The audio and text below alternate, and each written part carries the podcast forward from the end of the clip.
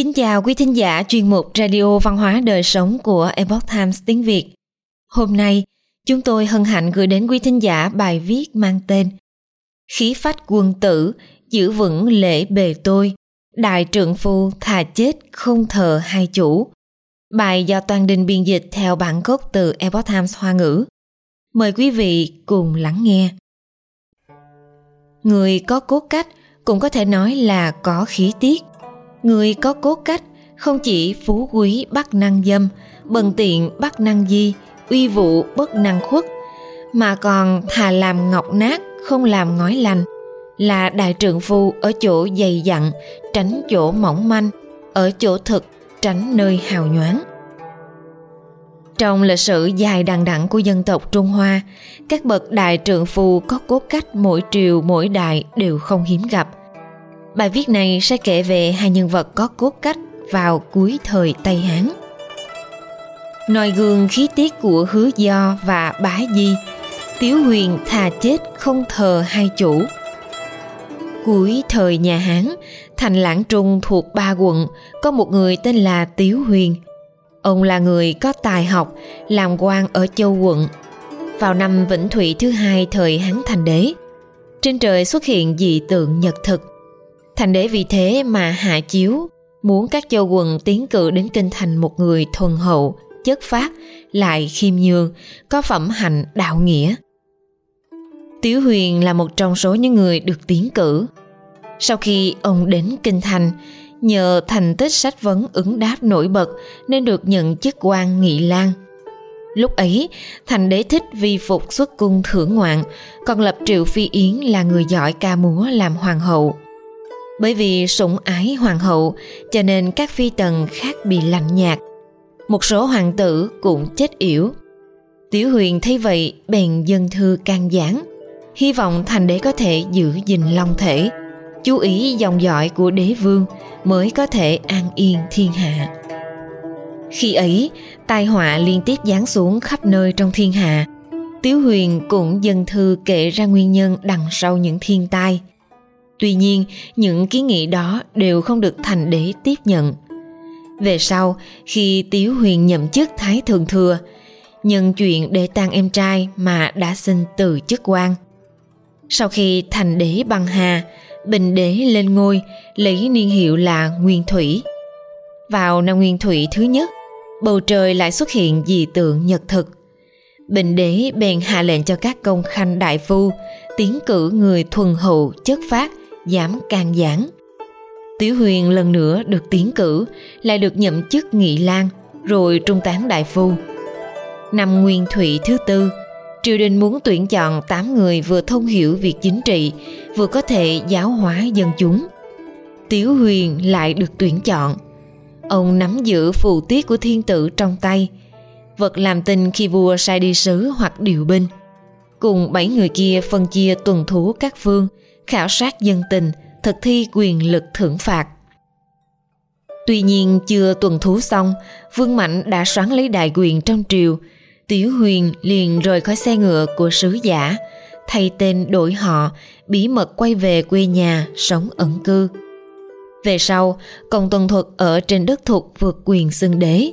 Ông ta nhiều lần phái người thỉnh mời Tiếu Huyền ra làm quan. Nhưng lần nào cũng bị cự tuyệt. Cuối cùng, ông ta phái sứ giả chuẩn bị hậu lệ đến mời, lại nói với sứ giả, nếu Tiểu Huyền không thuận theo thì ban cho uống rượu độc. Thái thủ vùng ấy bèn đích thân mang văn thư đến nhà Tiểu Huyền, còn nói Tiết khí to lớn của tiên sinh sớm đã nổi tiếng trong thiên hạ. Triều đình đối với ông vốn cũng rất trọng thị. Ông thực sự không nên lại cự tuyệt nữa, đừng tự chuốc họa sát thân. Tiểu Huyền ngửa mặt lên trời, thở dài nói, Đường Nghiêu có thể nói là bậc đại thánh, Nhưng hứa do vẫn thấy nhục nếu làm quan. Dù vũ vương có thể coi là người đại đức, Nhưng bá di vẫn thà chết đói chứ không nhận chức.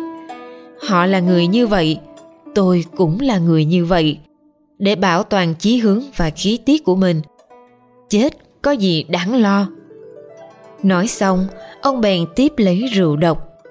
Lúc ấy, con trai Tiếu Huyền khóc lớn khấu đầu nói với thái thú. Phía đông nước nhà hiện tại có kẻ địch nguy hại, quân đội bốn phía xuất động, tài chính nhất định rất cần. Tôi nguyện lấy ra một nghìn vạn tiền để đổi lấy cái chết của cha. Thái thú liền quay về cầu tình, công tôn thuật đồng ý việc mang tiền đổi mạng. Về sau, Tiếu Huyền một mực ẩn cư ở quê nhà, mãi cho đến khi công tôn thuật qua đời. Không bị dụ hoặc bởi chức quan lợi lộc, Lý Nghiệp thà uống độc dược cũng không chịu khuất phục. Cũng giống như Tiếu Huyền cuối thời Tây Hán, cự tuyệt lời mời của công tôn thuật còn có một người, đó chính là Lý Nghiệp. Ông từ nhỏ đã có chí khí tiết tháo, không bị lụy theo thói tục. Ông từng bái đại phu hứa hoãn làm thầy, học tập lỗ thi do người lỗ truyền vào thời sơ hán. Trong những năm nguyên thủy thời bình đế, trong khoa mục minh kinh mà được tiến cử, Lý Nghiệp được nhậm chức lang quan. Giữa lúc đó, vì bất mãn với việc vương mạnh nhiếp chính, Lý Nghiệp lấy cớ sinh bệnh mà từ quan, không tiếp nhận chức vụ nào. Sau đó, thời cuộc hỗn loạn, ông ẩn cư trong sân cốc, mãi cho đến cuối thời Vương Mãnh. Sau khi công tuân thuật tín xưng làm đế, nghe nói Lý Nghiệp hiền năng, bèn mời làm y quan. Lý Nghiệp lấy cớ mang bệnh nhiều năm nên nhiều lần khước từ nhậm chức. Công tuân thuật rất tức giận, bèn phái đại hồng lưu doạn mang rượu độc và thư mời đến uy hiếp. Ý là nếu chấp thuận thì sẽ trao tước vị công hầu, còn nếu không thì ban cho uống rượu độc. Doãn dùng theo ý chỉ của công tôn thuật nói với Lý Nghiệp. Thiên hạ hiện nay đã hỏng rồi, thị thị phi phi ai có thể nói rõ. Ông lại một thân một mình ở nơi vực sâu bất trắc. Triều đình mến mộ danh tiếng và đức hạnh của ông – cho nên để trống chức quan đã 7 năm rồi. Đồ ngon bốn mùa tiếng cống đều chưa từng quên gửi cho ông.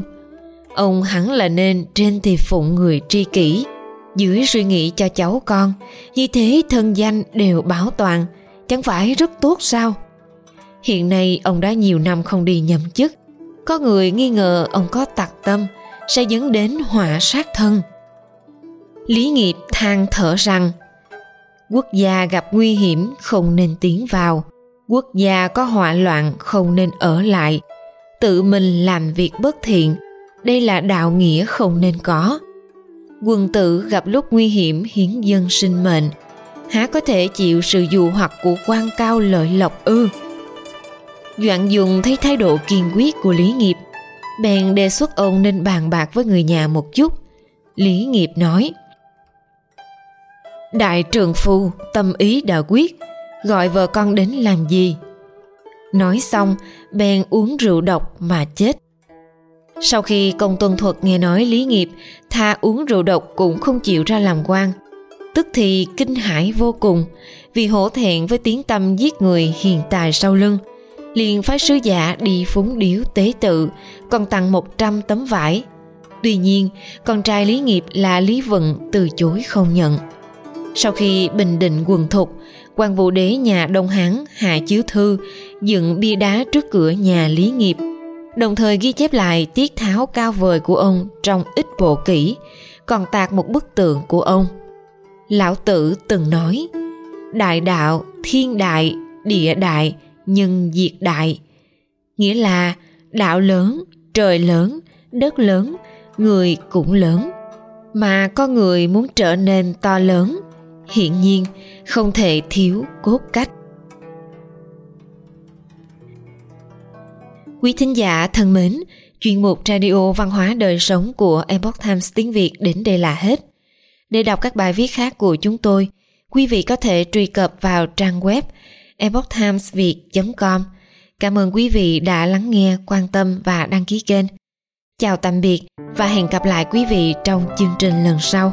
Kính chúc mọi điều bình an và tốt lành đến quý vị cùng người thân.